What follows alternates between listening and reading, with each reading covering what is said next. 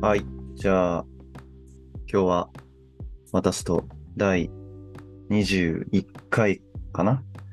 第21回、よろしくお願いします。よろしくお願いします。ます。今日はですね、前回のファーストラブとは打って変わって、 そうだ。うう打って変わってな、だいぶ打って変わってなテーマテーマというか、課題図書を、えっ、と、自分と辻さんが、えー読んできたっていう回ですね。私は読んでないので、お聞きするの楽しみです。はい。で、その肝心の、えー、と課題図書は、えっ、と、千葉雅也さんの、えっ、と、勉強の哲学うん。っていう本。一応、副題には、えー来たるべきバカのためにっていう副題がついてるんですけど、えっ、と、勉強の哲学っていう本ですね。で、ちょっと先に、えっ、と、本の概要っていう、えっ、と、ちょっと Amazon に書いてある文章なんですけど、えーさらっと読んじゃいます。勉強ができるようになるためには、えー返信が必要だ。勉強とはかつての自分を失うことである。深い勉強とは来たるべきあ恐るべき変身に身を投じることでありそれは恐るべき快楽に身を浸すことであるそして何か新しい生き方を求める時が勉強に取り組む最高のチャンスとなる、えー日本の思想界をリードする気鋭の哲学者が独学で勉強するための方法論を追求した本格的勉強論という本になります。うんリサさん、どうですかいこの勉強の哲学っていうタイトルとか、今はのいなんとなく概要文を聞いた印象というか、どんな感じの本なんだろうなって感じですかそうですね。私は全然読んでなくて、でもなんか、ところどころでいろんな人がいいよっていうのを聞いてたり、本屋さんで積みされてるの見たりとかして、気にはなってた一冊って感じなんですけど、今のあらすじを見ても、あんましまだわかんないって感じですかね。でも、ね、この間、千葉雅也さんが、その来たるべきバカのためにとかっていうところからは、比較的こう、語気の強いというか、斬新なことが言われてんのかなっていうあー感じはしますけどね。なるほど、なるほど。どうなんでしょう。どう辻さんどうでしたうーん書簡。というか。一般言ってることとか内容については、すごい共感する部分とかは大きいなっていううんうんところなんだけど、なんかこう、実際読むと、その意味の定義づけとか、うんなんかこう、言葉に対して結構こう、ちゃんと定義してね、文章を作っていく人で、その辺のなんかこう名付けがね面白い独特なのよ、うん勉強に取り組むということに対する技術論みたいな感じですかまあ、勉強のやり方とか、まあ、自分をどういうふうに変え勉強っていうものを通して変えていくかみたいなうん。話だえっと、そうですね。勉強とはそもそもどういうことなのかっていうことに対しして、かなりのボリュームを持って説明してますね。て、なるほどそもそも勉強とはっていうことそうでですすね。ね。勉強とは、この人生とか、えっ、と、自分、人にとって、どういう、一体どういうものなのかっていうことを、うんまあ、いろんな、まあ、巧みにいろんな単語を使って、というか、なんか命名して、その勉強の中にある様々な事象に対して、いろんなこう、ネーミングをして、こう、なるべくこう、わかりやすいように、勉強とは何かっていうのを分解して、かなりのボリュームで説明しているっていう感じですね。うんまあ、でもバカのためにとかっていうぐらいですから割と分かりやすく噛み砕かれてるんですかねそこまで。バカっていうのは、えっとね、これはね、読者のことではないんですよね。なるほど。あ、そう、そこもわかんないなって思ってました。うん来たるべきパパのためにが何を表してるのか。そこもね、結構なかなか難しいんですけど、要は、バカになるっていうことが勉強をすることだっていうことなんですよ。 言いながら笑っちゃってる。いや、なかなかこれ説明が難しいと思うんですけど。 難しいですね。うん。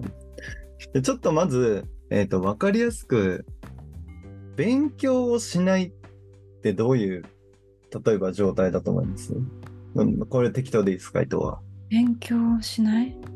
勉強をしない何も考えないとかかな。あ、そうですね。なんかいい線というか、はい。えっと、この本で、えっと、勉強しない状態っていうのはどういうことかっていうと、いちょっと一個新しい言葉が出てくるんですけど、今のノリの中で居心地よく生きていることなるほっど。ていうこととしてるんですよ。うんうん。で、ノリっていうのは、えっ、と、要はどういうことかっていうと、えっと人間って、こう、会社とか家族とか、まあ、地元とか、まあ、いろんなコミュニティ、まあ、いわゆる環境に属しているじゃないですか。はい。で、えっと、勉強をしないと、まあ、その育ってきた環境とか、今いる、今いる環境の、こうするもんだっていう、ある程度の常識うんになぞらえて、まあ、生きてるわけですよ、基本的には。はい。なので、そのルールの中で暮らしてる分には、こう自分にある程度習慣化されてるので、うんあの、特に何も考えることがなく生活できちゃううんうん。そうでんすね。ですよね。うん。で、それが今のノリの中で居心地よく生きているっていうことうん。なんですよ。うんはい。なんかそのノリに乗れてて、はい。特にあの不満がない人は別に勉強しなくていいから読まなくていいっていうのが最初の方に書いてあるね。なるほど。あれみたたいですだ、イニシェリン島みたい。はい。うん、そうですね。ただ、俺が思うのは、 うん。えっと、あ、すいません。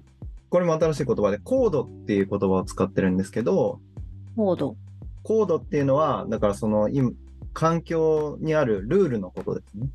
うーん。あ、のはい。音楽でコーカタドカナ進の行とかあるじゃないですかコード。はいはい、コード。で、そこのコードに当てはまった行動をするのがノリっていうことですね。要は、コードに乗ってるっていうことうんうん。です。ただ、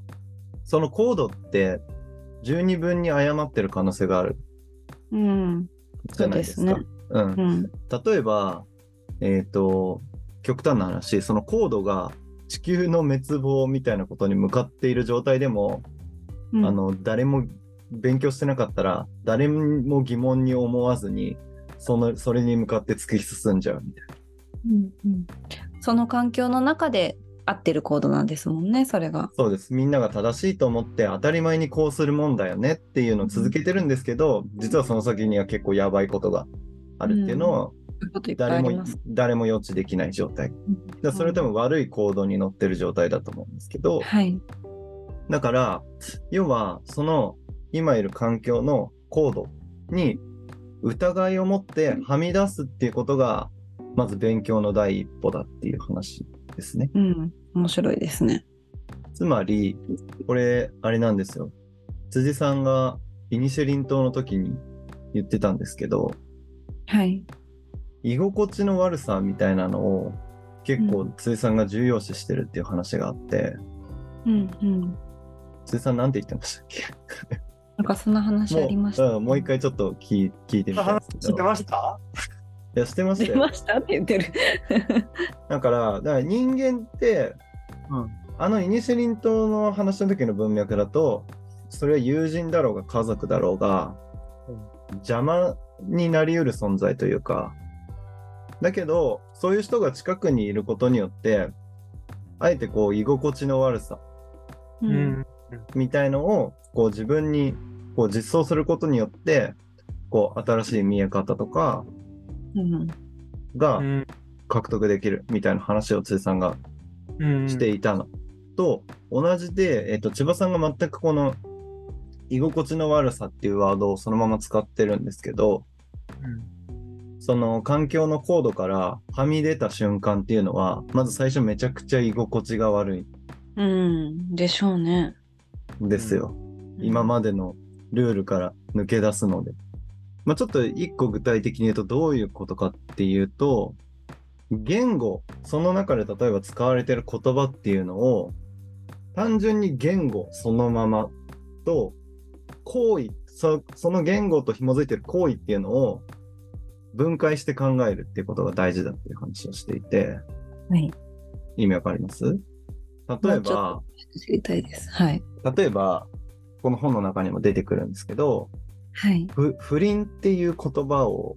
うんうん。見ただけで、不倫イコール悪うんうんうん。と連想するのは、不倫イコール悪のコードの中に生きてるからなんですよ。なるほど。ああ、そっか。言語。だかうんら不倫っていう、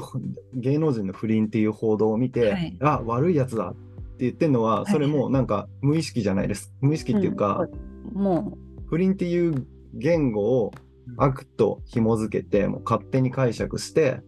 る状態。う。うん。でもなんかその不倫悪っていうことをみんなが例えば言ってたらそれはある種そのコードの中ではみんな一致団結してノリがいいっていうなるほど。はい。うん。そのそういうことになんか疑問視するような姿勢でをノリが悪いうんうんうん。勉強するっていうことはその行動に違和感を持ったり批判的な姿勢をとってノリが悪くなっていくうんうん。勉強はを深めていくことはなんかノリが悪くな一時的にノリが悪くなるっていうようなことになっていくんだよっていうのはこの本の最初の方で、まあ居説明心し地が悪いですよね。うん。でもそれがあのゆくゆくはこう違う自分になるためのうん。素敵になっていくんだよみたいなうん話を、うんうんだから、まあ、要は自分の中にある常識をからどんどんはみ出していくっていううんことですね。勉強っていうの第一歩。うんうんとしては。なんで、例えば不倫っていうさっきのワードを見ただけで悪ってつながるけど、じゃあ悪って何なのとか、うんうん。そもそもね、はい。でその不倫とか悪とかいう言葉をちゃんと言語として見るっていうか、うんうん。その言語の本質をどんどん考えていく。うんじゃあ悪って何なのかで不倫が悪と紐づいている理由って何なのかで人を傷つけるからじゃないとか、じゃあ人を傷つけるってどういうことなのか、みたいなことをどんどん深掘っていくみたいなそれを確かになんとなく過ぎ去ってる言葉とかルールにも深みとか多面性がありますもんね。うん、うんじゃあもしき人が傷つくっていうことが悪なんだとしたら、もし不倫したことによって相手が傷ついてなかったらじゃあそれは不倫は悪じゃないのかとかいう話になるじゃないですか。うんそうですね。うん、みたいにこう今までの常識を深掘っていくアプローチっていうのを、まあ、一個これも新しい言葉なんですけどアイロニー的なアプローチって言っててうん言葉がいろいろ出てきますね。そうですねだからノリからはみ出してうんその不倫っていう言葉をちゃんと不倫っていう言語と行為と分解して考えて本質を深掘っていくみたいなうん面白行い為。をアイロニー的なアプローチって言ってますね。じゃあここで言ってるこの本で言ってる勉強っていうのはいわゆる言語学習だったりとか何か新しい技術を身につけるみたいな座って勉強するみたいなお勉強だけにとどまらないってことですよねきっと。そうですね、勉強ってもっと大きな枠組みで捉えてますね。うんうんうんうん今今言っ朝日くんが言ってたやつとかはまあこう勉強する前の基本姿勢みたいな感じかなうん、なるほど。うじん使い方ってゃあいう結構入り口なんですね、本の中では。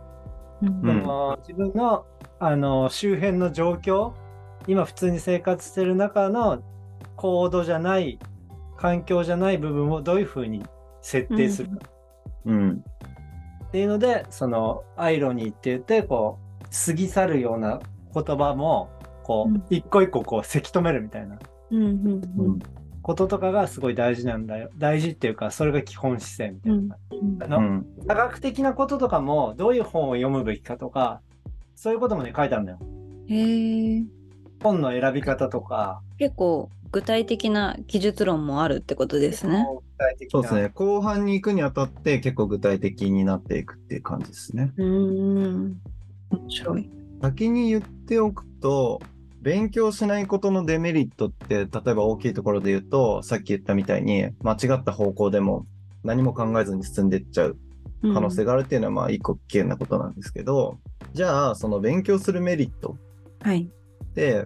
えっと自分の人生の中でどういうことになるかっていうちょっとゴールを先にこう示しておくと、はい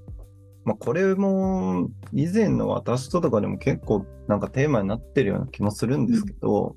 要はこうはみ出す今までのコードからはみ出すことによってもっといろんなものをこう肯定的に面白がれるようになったりとかこう今まで受け付けなかったものをこう受け入れられるようになるっていうのが、ある意味こう一つのゴールなんか私とのコンセプトそのものっぽいですね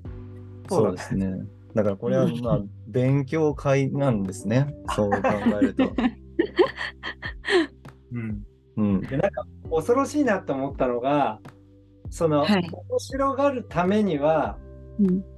続け繰り返し続けることでしか達成できないみたいなことを言ってるんだよね。うん、すごいつながるじゃないですか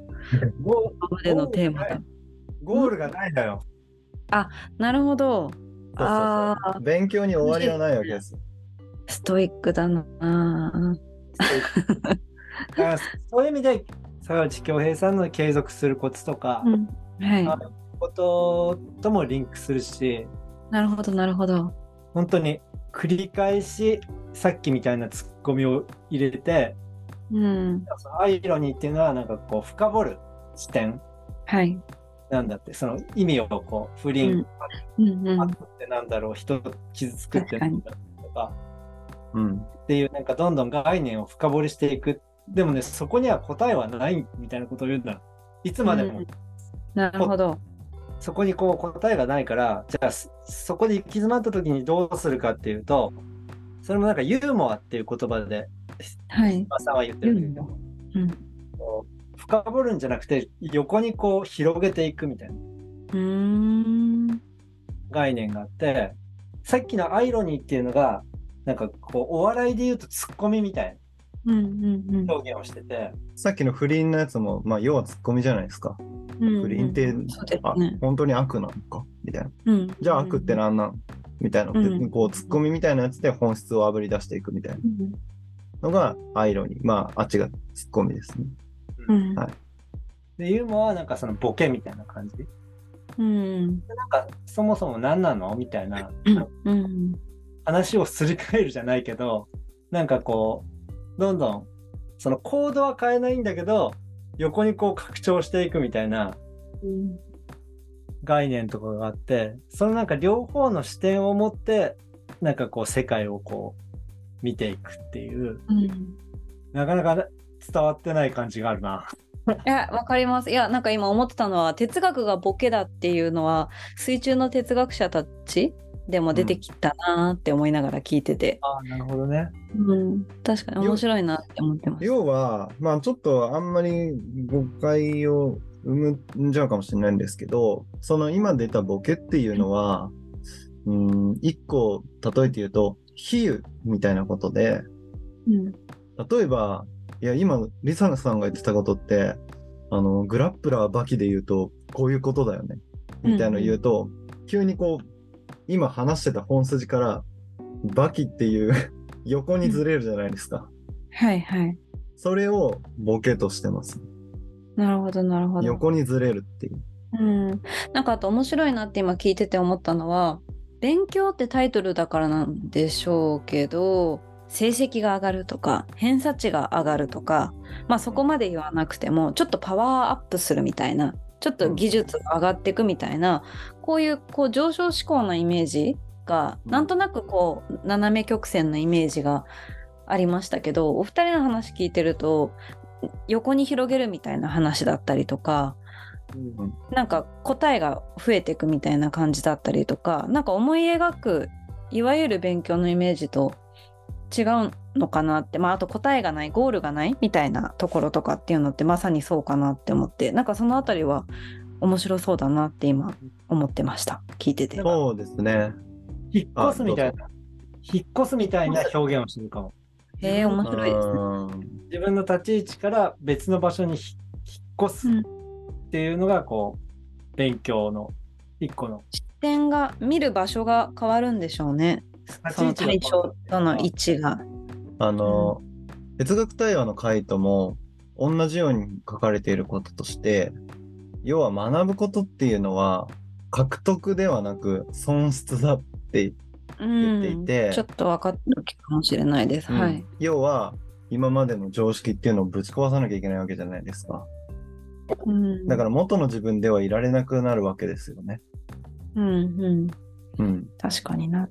だから前の自分っていうのを破壊しないといけないっていう。うんうん。だから、えっ、と、バカっていうのが強いっていうのは、要は一個のレールの中で生き、コードの中で生きてるから、何も考えずそれを信じて突っ走れるわけじゃないですか。うんうんそれは、えっ、と、前、前回じゃないや。えっ、と、哲学対話の回でも言っていた、ある意味それは強さうんにも捉えられると。うんただ学ぶことによってその自分をぶち壊さなきゃいけないっていうのはまあ弱くなることだよねっていうのは、えっとあねの回にも本当に通ずるというか全く同じようなことをうんこの本でも言ってますね。うん確かにね、面白いですね。いろんなところにつながるなって思いながら聞いてました。確かにその勉強っていうとさっきリサさんが言ってたように上昇するっていうかねうん。そう感じあいうりイメージはすごいあるね、うん。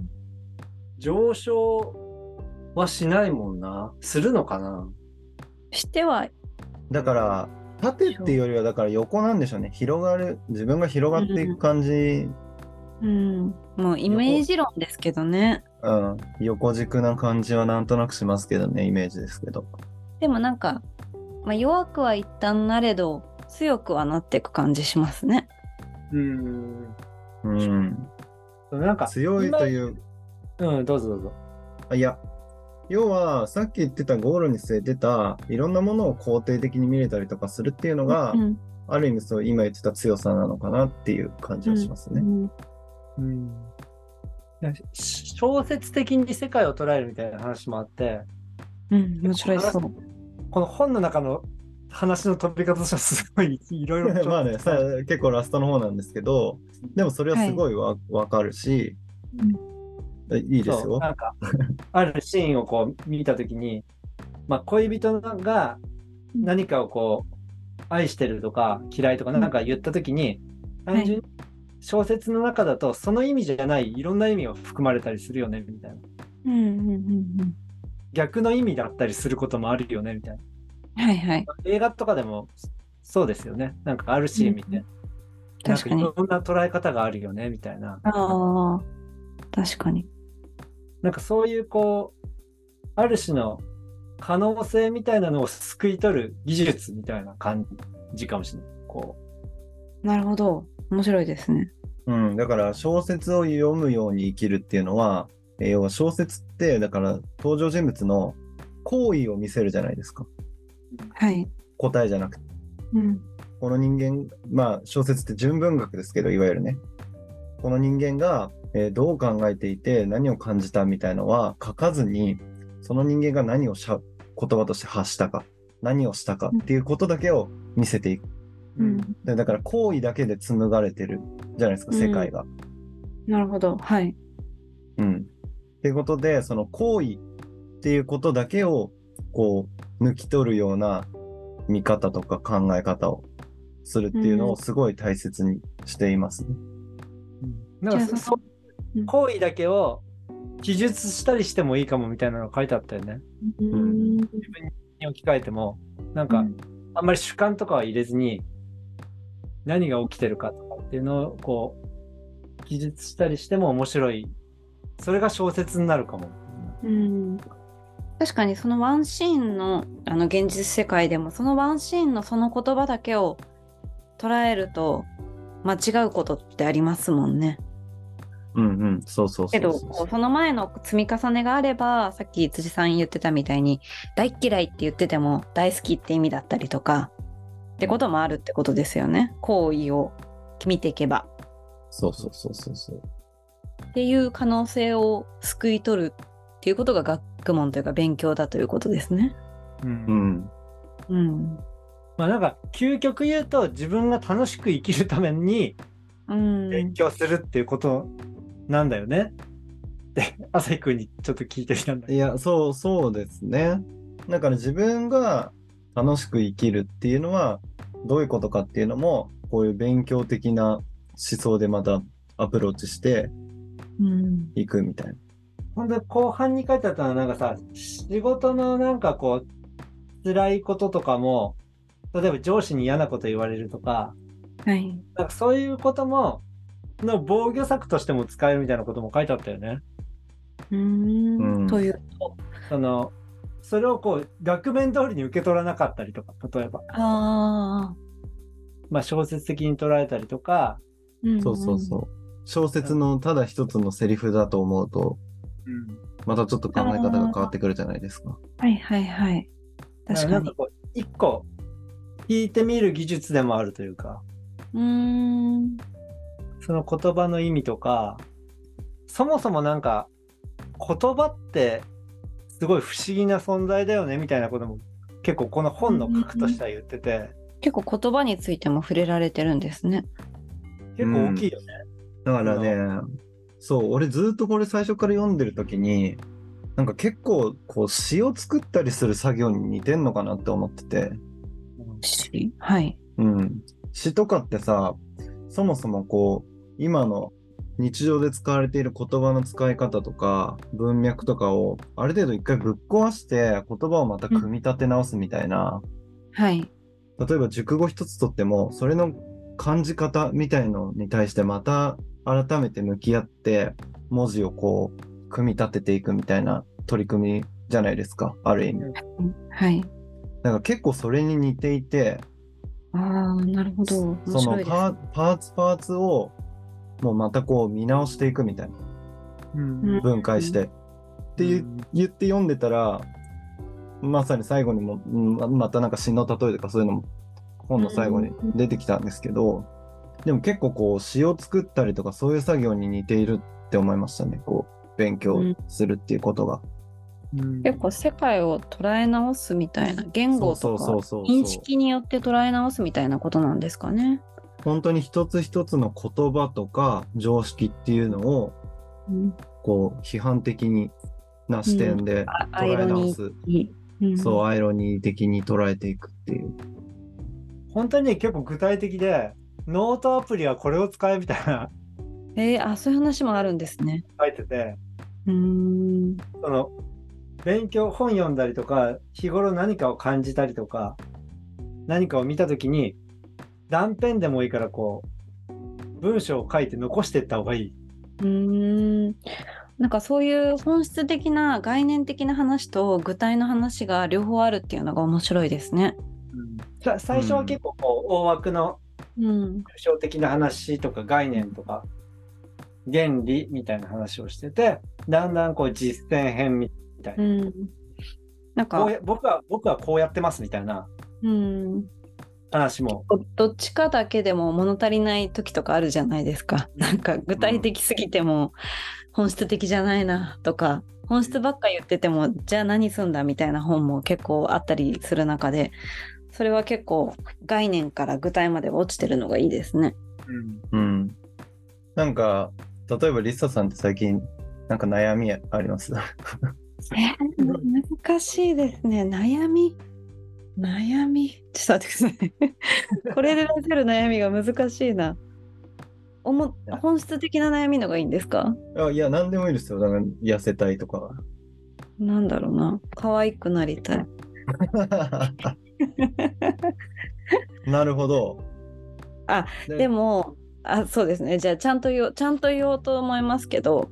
はいあの自分に似合うものと自分がやりたい服装とかファッション美容って違うなってちょっと中学生みたいなことを今更思い始めてああ、そうなんだ。あんまりなんか自分に似合うみたいなことってあんまり意識してこなかったんですけどなんかちょっとそろそろそういうことも意識した方がいいのかしらって好き勝手なもん選ぶのどうなのかしらって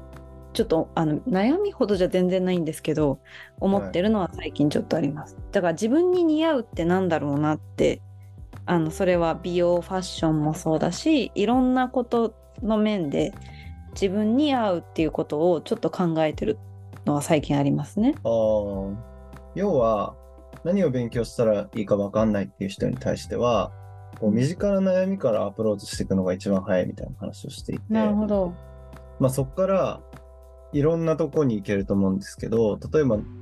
似合うってなんだろうっていうとこから入ると、うんそこからまたいろいろ広がっていくわけですよ。うん。色の専門的な知識とかもあるじゃわけじゃないですか。うん。形そうのですよね専門的な知識うん。そもそも人が何を魅力的に感じるかとかみいたいや、なそうです。そう人間の精神的な学問ももちろんうん。あるし、うんみたいなそういうとこをこう深掘っていくのが自分の悩みからこうアプローチしていくのが、なるほど。うん、あの何を勉強したらいいか分かんないっていう人に対しては、うんいいみたいな感じで面白いですね。ってますね。で、なんか、まあ、やり方として、まあ、例えばなんかすげえわかりやすくやるとすると、例えばなんか俺は最近ちょっと肉食に懐疑的だなみたいな話をしてたりするじゃないですか、たまに。肉食肉。はい。ああ、はい。うん。うん。ねえ食だからまずですねそう、まず食べはるなんか、いそう、そういうとこから入って、で、さっきのコードっていう言葉を使うとすると、肉を食べるっていうのが人間のある意味の一つのコードだ。うん。ルール、ルールというか常識からはみ出すっていうか、はみ出す手段として、じゃあなんで人間って肉食べてるんだろうん。うっていう疑問から入ったりすると。で、そっから一回、えっと、抽象的な、こう、熟語とかキーワードを、そこから連想するキーワードをまず思い浮かべようみたいな話をしていて、例えばそこから連想される、まず肉食みたいなのがあったとして、その他に例えばベジタリアンとか、うん。ビーガンとか、んそういう。キーワードも出てくるし、例えば人間の必要栄養素みたいな話、キーワードも多分出てくると思うんですけど、そういうキーワードをあぶり出して、とそれぞれについてちょっと勉強してみるみたいな。うん。うん。うん、なんか何を入り口にしてもさ今の肉食に懐疑的だもそうですし似合う似合わないもそうですし比較的広くしかも本質的なテーマ勉強にできそうですねそうう。んで本当、に捉えようとしたら。ううんそれをなんか多分どんどん深めていくとか横にずらすのが大事で、例えばそれを勉強した結果、やっぱり肉食べない方が良さそうだなみたいにうな、んのを思ったとすると別のコードに自分が乗るわけじゃないですうか。ん、そうですでね。そうなった時にまた違うこう視野が広がって次のことを勉強するとしたらじゃあどうして肉食がこの世からなくならないんだろうみたういんな、うん新しい疑問がこうパッてかんでそしたらまたそのひろそのにえっ、となんだろうベジタリアンみたいなものが広まらない背景とかうん理由と理由みたいなところをこう別の専門知識を学んで補っていくうんうんそれって多分社会学とか人間の心理学とか、うんまそうたですそう,、ねそ経済学とかもありそうですしね。ううんうんなんかその縦にアイロニー的にどんどんこう突っ込みを入れながらうんとかねだからまず一つの疑問とか悩みとかからいくどんどんこう一旦深められるとこまで深めていくっていう大体すい。ごい浅いとこで終わっちゃうけど、こうよりどんどん突っ込みを入れていく行為みたいのを大切にしてますね。なんかあんまりすこれもなんか説明が難しいんだけどうん。はい。深めすぎてもダメみたいなことを言っててあ、そうなんですか。うんそのなんかさっきのああのアイロニーのをこうどんどんやっていくと意味がもうなんか無意味化してっちゃうみたいな話をしてて、うん。再現なく深められちゃうからあどあど。こかでこなるほど。うんうんうん。確そかれはなにんかこう以外のもあるかもですね。うバランス感覚がすごい大事なんじゃないかなっていう。ああ、面白い。それはなんか勉強の有限化っていう言葉を使ってるんですけど、まあ、それもちょっと後編にまたもうちょっと詳しそうくです、ね。うん、話せたらと思うんでちょっと前編はこの辺で、はい。はい。はいありがとうございました。ありがとうございましたありがとうございました。